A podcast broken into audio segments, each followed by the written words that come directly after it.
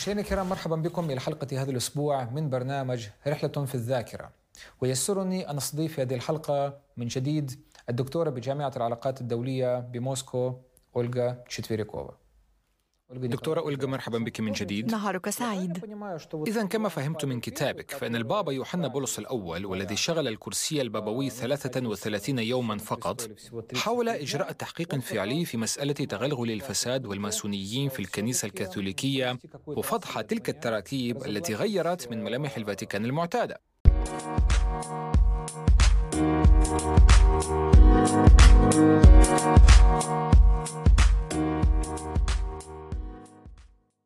وهذا ما حدث فيما بعد. جاء في كتابك ما يلي تؤكد نتائج عمليات التشريح التي أجريت ثلاث مرات بعد وفاة يوحنا بولس الأول أنه تم تسميمه ويوجد الآن عديد من الأبحاث التي تثبت أن البابا يوحنا بولس الأول لم يمت ميتة طبيعية وكانت هناك علاقة مباشرة بهذا الحدث للمحفل الماسوني الإيطالي بروباغندا إثنان ولشخصيات مثل الكاردينال جان ماري فيو والأسقف بولس مارسينكوس والمصرفي جفيدو كالفي ورجل المال المال ليتشو جيلي والمصرفي ميكيلي سيندونا. أولئك الأشخاص بالذات الذين كانت لهم علاقة ببنك الفاتيكان. ولكن هل كان ذلك متعلقا بملفات الفساد؟ أقصد اغتيال يوحنا بولس الأول. طبعا إذا اعتبرنا وفاته جريمة قتل. إن كل هذه المعلومات أخذت تظهر فيما بعد. وكونها جريمة قتل فقد أثبت ذلك دافيد يالوب في كتاب التحقيق الذي أصدره بعنوان باسم الرب. ولو أنه كانت هناك بطبيعة الحال شائعات قبل ذلك أيضا لكنه لم يتجرأ أحد على التحدث عن ذلك علنا آنذاك في ظل هيمنة جماعات المافيا. بعد ذلك بفترة وجيزة تم إبعادها عن قيادة الكنيسة وازداد نفوذ المنظمة الدينية اوبوس داي المعروفة رسميا باسم حبرية الصليب المقدس وعمل الرب. حتى أنها أصبحت جماعة أساقفة الفاتيكان الشخصية. ولكن كان من المستحيل قبل ذلك التحدث عن أنها جريمة قتل. المافيا نفسها اعتبرت أنه قام بشيء غير مقبول وأنه من الممكن أن يكون خطرا ولهذا قتلوه. بالإضافة إلى أنه مع ذلك كان شخصية انتقالية لأنهم كانوا يعدون منذ ذلك الوقت لأن يعتلي الكرسي البابوي كارول جوزيف فويتيلا وهو البابا القادم يوحنا بولس الثاني. ولهذا كان البابا يوحنا بولس الأول منذ البداية شخصية انتقالية. جاء في كتابك عن فويتيلا ما يلي. كانت هذه المرة الأولى في تاريخ الكنيسة الكاثوليكية التي انتخب فيها لمنصب البابا سلافي بولندي وأصبح هذا ممكنا لعدة أسباب. إذا ما هي الأسباب الرئيسية التي أدت إلى أن يصبح سلافي لأول مرة في التاريخ على رأس الكنيسة الكاثوليكية. هل كان هذا مرتبطا بملف بولندا في الحرب الباردة؟ بالطبع. لزعزعة المعسكر الاشتراكي عن طريق الحلقة الأضعف أنذاك وهي بولندا؟ أقول من جديد أنه لا يجب أن نعتبر الفاتيكان كيانا مستقلا. يعمل في مجاله الخاص وغير مرتبط بالقوى والعوامل الخارجية. فقد نشأ منذ البداية بعد الحرب العالمية الثانية تحالف وثيق بين الفاتيكان والولايات المتحدة. لهذا لا غرابة في أن السياسة التي كان ينفذها الفاتيكان بأكملها كانت تسير بالاتجاه والنزعة المشتركة اللتين كانت تحددهما الطبقة الحاكمة الدولية التي تقع بشكل رئيسي في الولايات المتحدة. لهذا من الطبيعي أن البولندي كارول جوزيف فويتيلا أصبح البابا في عام 1978 وبدأ في الغرب منذ النصف الثاني لسبعينيات القرن الماضي تبديل النخبة وتغيير النهج السياسي ونشأت استراتيجية إعادة توجيه أو تفكيك النظام العالمي القديم كمجتمع للرفاهية التامة للانتقال إلى استراتيجية تنمية المجتمع النيوليبرالي. بدأت المرحلة الأولى للعولمة آنذاك. المرحلة الأولى للعولمة نعم. نستخدم كلمة عولمة عندما نتحدث عن تدمير المعسكر الاشتراكي في النصف الثاني للثمانينيات.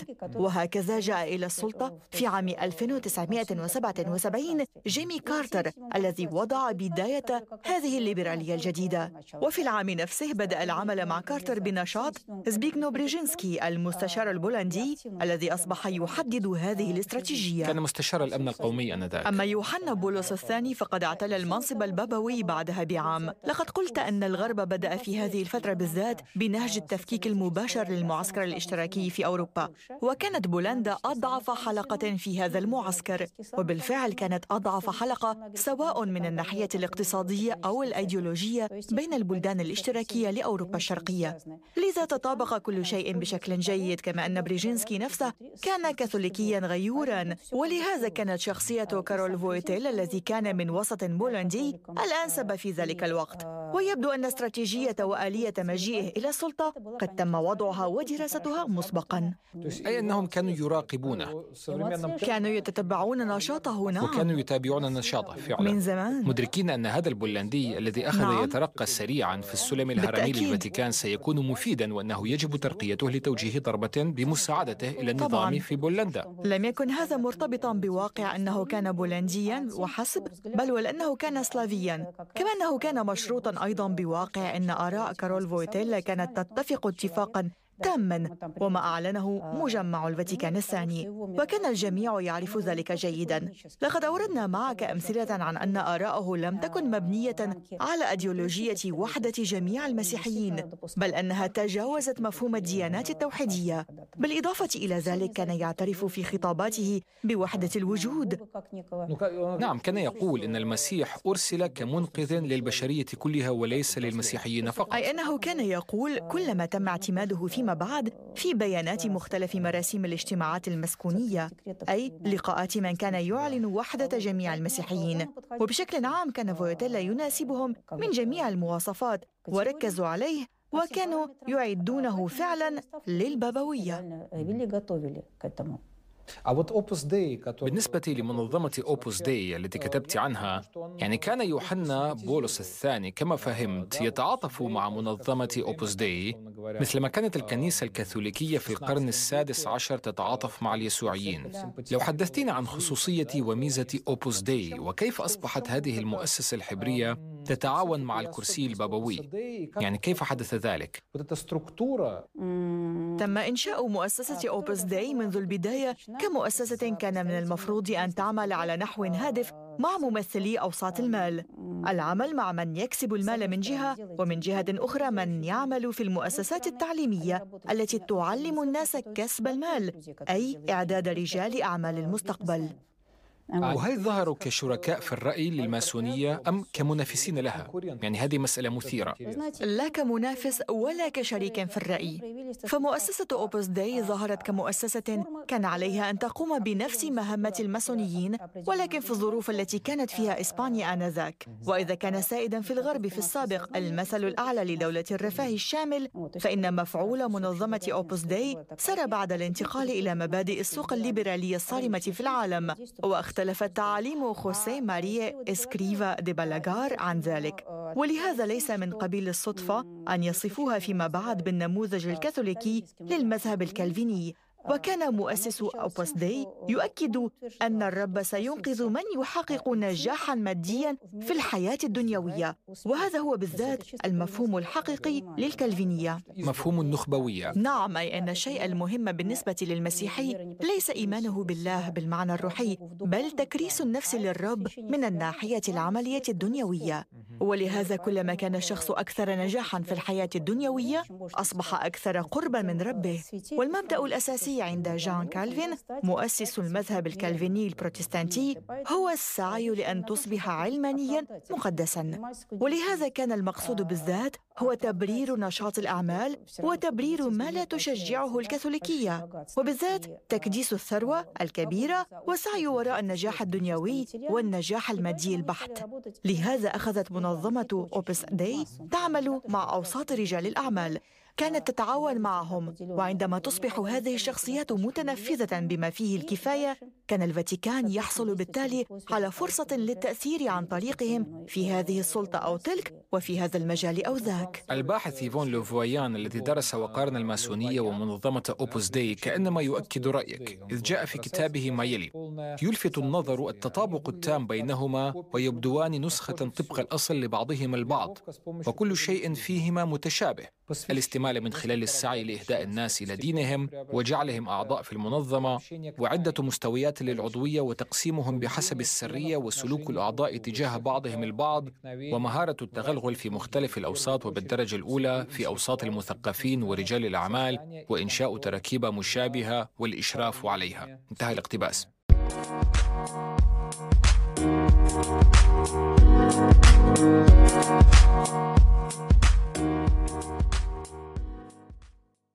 إذا يبدو فعلا أنهما تركيبان متشابهان جدا وبالإضافة إلى ذلك من الممكن بالتالي أن نستنتج أن يوحنا بولس الثاني كان كحد أدنى متعاطفا مع أوبوس دي وكان من الممكن كحد أقصى أن يكون عضوا سريا في هذه المنظمة إذ كان على الأقل يشاطرهم وجهات النظر في الكثير من النواحي. نعم أشاطرك الرأي تماما. لم يكن بإمكانه بالطبع أن يكون عضوا في هذه المنظمة لأنه كان من الممكن عاجلا أم آجلا أن يصبح هذا معروفا. وكان هذا الأمر آنذاك غير مقبول إذ إن المنظمات السرية لم تصل بعد إلى مستوى السلطة في الفاتيكان بحيث كان من الممكن إظهار ذلك علنيا. أما في عصرنا في عهد البابا فرانسيس الذي يعتبر عضوا في أخوية اليسوعيين فلا يخفى أي شيء إذ جاءوا به علنا إلى السلطة في الفاتيكان كعضو لليسوعيين. ولم يكن هذا مقبولا في السابق لأنهم كانوا يعتبرون أن البابا يجب ألا يكون عضوا في الجمعيات لأنه يعتبر ممثلا للمجتمع الكاثوليكي بأكمله. وإذا كان عضوا في جمعية ما فمن الواضح تماما أنه سيبدأ بإيلاء المزيد من الاهتمام والأفضليات لجمعيته. لهذا لم يكن يوحنا بولس الثاني عضوا رسميا في منظمة أوبوس داي لكنه كان على صلة وثيقة بها سواء من الناحية المالية أو الفكرية. وليس من قبيل الصدفة أنه كان زائرا ومشاركا نشطا في الجمعية التي أنشأتها أوبوس داي وكانت هذه الجمعية بمثابة مركز لتنوير الكهنة وكانت موجودة في روما. كان المركز يجري ندوات معينة ولقاءات المائدة المستديرة التي كان يدعى إليها رجال الدين حيث كانت تناقش مختلف المواضيع. وكان البابا يوحنا بولس الثاني يتردد إلى هذا المركز وأدلى بحديث إلى مجلة أوبوس داي. كما كان متعارفا مع ألفارو ديل بورتيلو الذي أصبح رئيسا للمنظمة فيما بعد. ولا شك في أنه يمكن القول إنه كان يشاطرهم وجهات نظرهم خاصة أن ما جاء في عظات البابا يوحنا بولس الثاني في جامعة لوبلين الكاثوليكية كان قريبا جدا مما وضعوه ووعظوا به في منظمة أوبوس داي وقام على وجه الخصوص بتدريس الصلة المترابطة بين الأخلاق والمال. نعم المسألة الثانية لعلاقات البابا المستقبلي كانت متعلقة بوكالة المخابرات المركزية ولهذا لم أسأل عبثا عن ذلك. جاء في كتابك ما يلي. ولكن أكثر أوساط العمل الأمريكية تأثيرا كانت القوة الرئيسية المحركة لكارول فويتلا وكان بعض الباحثين بمن فيهم الكاهن لوبيس سايز يرون أن مسألة مجيء فويتلا إلى الفاتيكان تقرر في البيت الأبيض في السبعينيات بين الأشخاص المقربين إلى السلطة في واشنطن.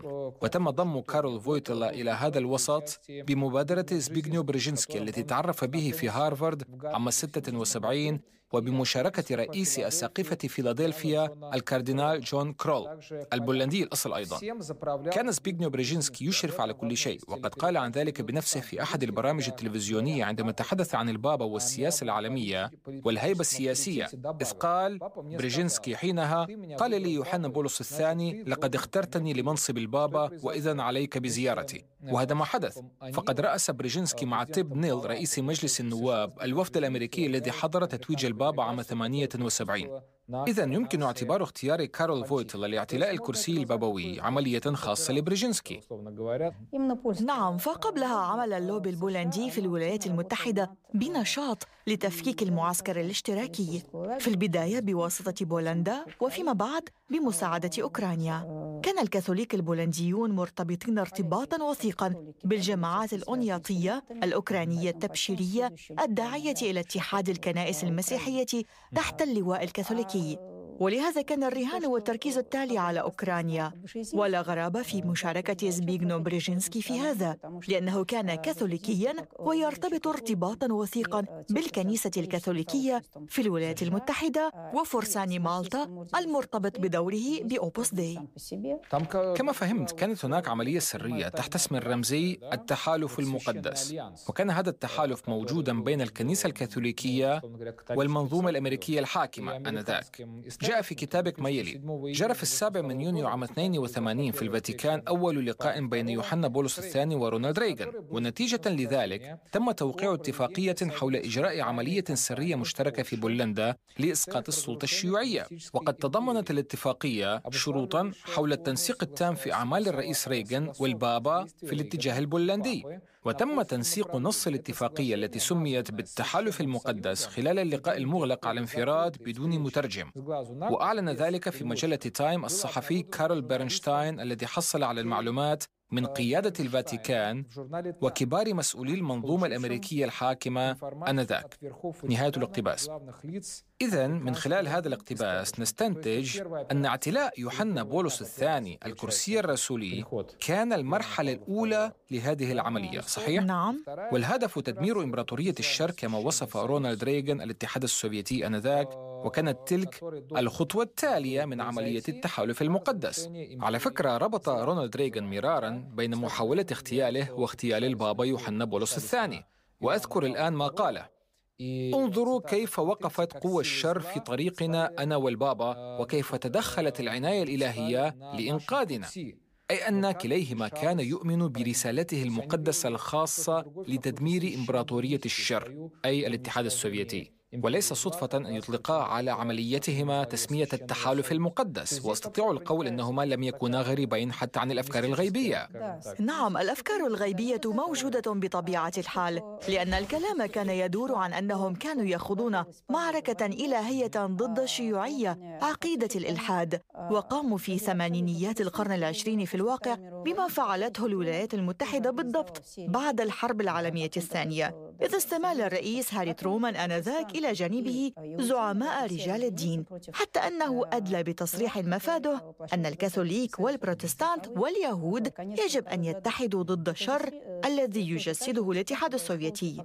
بعد عشرات السنين تكرر الشيء نفسه وليس من قبيل الصدفة أن رونالد ريغن الإيرلندي الأصل الذي كان أصوليا بروتستانتيا وقع تحت تأثير الكاثوليك وأحاط به وساعده على المجيء إلى السلطة السياسيون الكاثوليك تحديدا. كثير من المقربين له كانوا من الكاثوليك. بالطبع وهم مدير ال CIA ومستشار الأمن القومي ووزير الخارجية على السواء كلهم كانوا كاثوليك.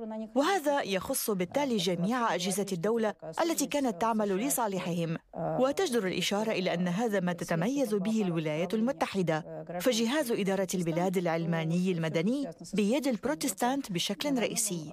أما أجهزة الاستخبارات فهي إلى حد كبير بيد الكاثوليك. هذا تقليد تاريخي. كان من المهم جدا بالنسبة لأوروبا الشرقية بالطبع إظهار البابا ورونالد ريغن كوحدة متكاملة. لهذا فإن ما كتبه كارل بيرنشتين عن التحالف المقدس بينهما كان تعبيرا رمزيا. وكتب عن ذلك بنفسه فيما بعد واعترف بأنه فعل ذلك لأغراض دعائية.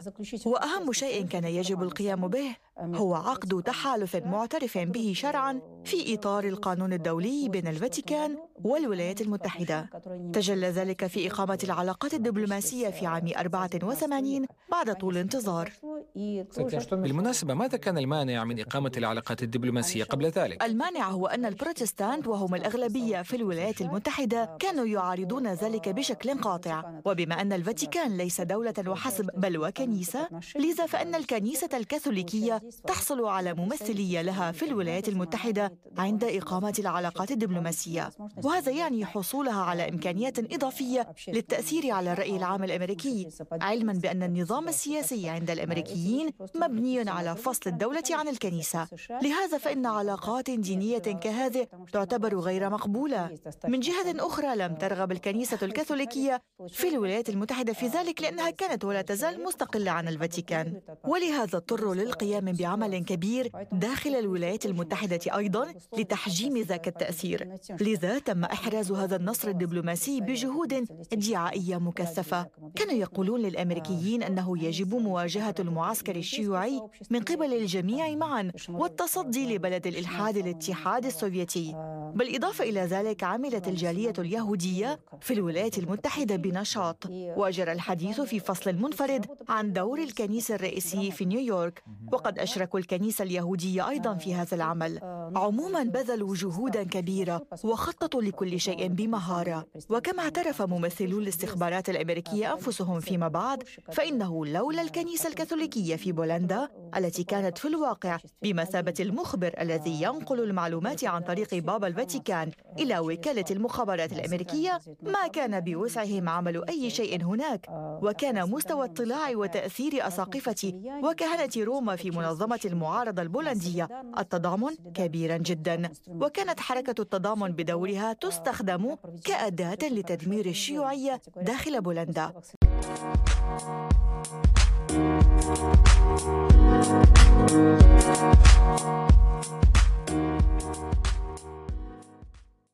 وتم القيام بذلك كله وتنظيمه بشكل جيد للغاية. سأدعم ما قلته الآن باقتباس من كلام الأمريكيين أنفسهم قال وزير الخارجية الأسبق ألكسندر هيغ لا شك في أن المعلومات التي كان الفاتيكان يزودنا بها تفوق معلوماتنا الواردة من جميع الأقسام على الإطلاق سواء من حيث الجودة أو القيمة العملياتية أما رونالد ريغن فقال لمستشار الأمن القومي ويليام كلارك ومدير المخابرات المركزية ويليام كيسي ما يلي لا داعي أبدا لغزو البلد ولطاح بحكومته باسم الشعب الشيء الوحيد الذي يجب أن نفعله هو استخدام منظمة التضامن البولندية كسلاح لإحراز النجاح أي أنهم كانوا يتحدثون علانية ويعترفون بأنهم استفادوا من مساعدة استخبارات الفاتيكان واستغلوا مساعدة نعم. منظمة التضامن البولندية كحركة معارضة للنظام الاشتراكي هناك وذلك بغية تقويض أضعف حلقة كما تقولين في المعسكر الاشتراكي الأوروبي ولنصف النظام في ألمانيا الشرقية بعد ذاك ولإسقاط جدار برلين بطبيعة الحال نعم. كرد فعل متسلسل ثم الكتلة الاشتراكية الشرقية كلها. وهذا ما حدث وفق مبدأ تساقط أحجار الدومينو.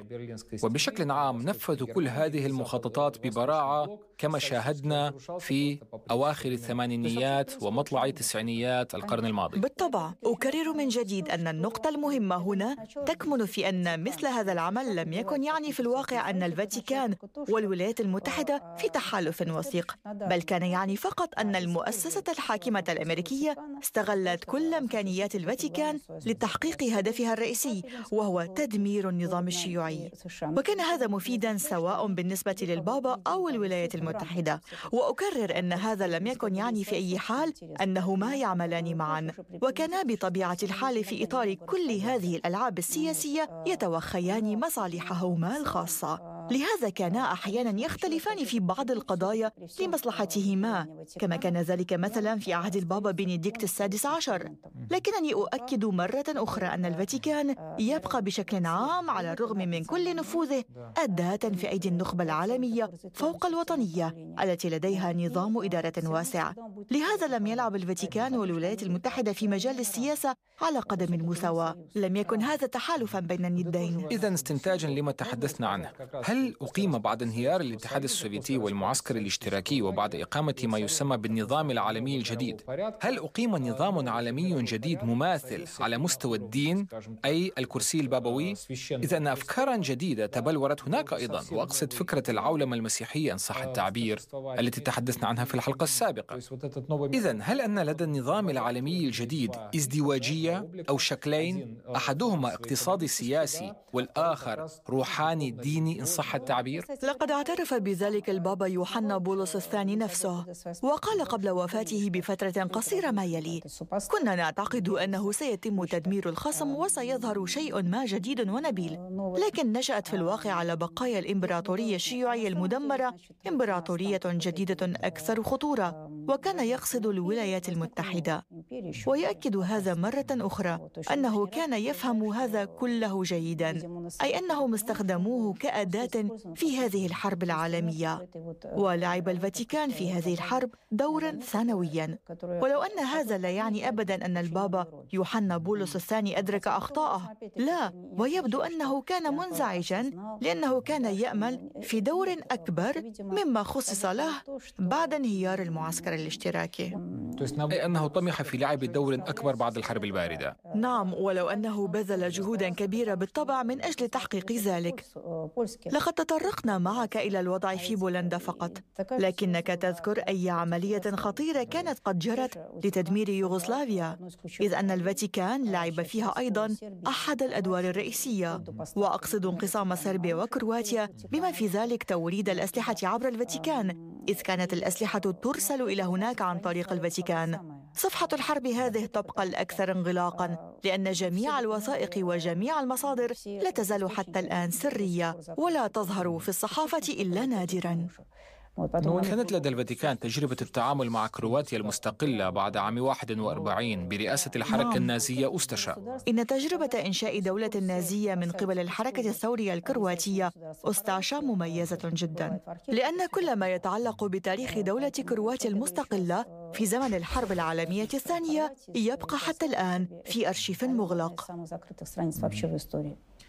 إذا دكتورة أولغا شكرا جزيلا لك على هذا الحديث الممتع وآمل أن نراك مرة أخرى لنتحدث عن مواضيع جديدة. شكرا لك. شكرا وطاب لي أيضا الالتقاء بكم وسيسرني لقاؤكم من جديد. مشاهدينا الكرام بهذا نكون قد وصلنا إلى ختام حديثنا لهذا اليوم تحدثنا في هذه الحلقة مع الدكتورة أولغا تشيتفيريكوفا الأستاذة بجامعة العلاقات الدولية بموسكو.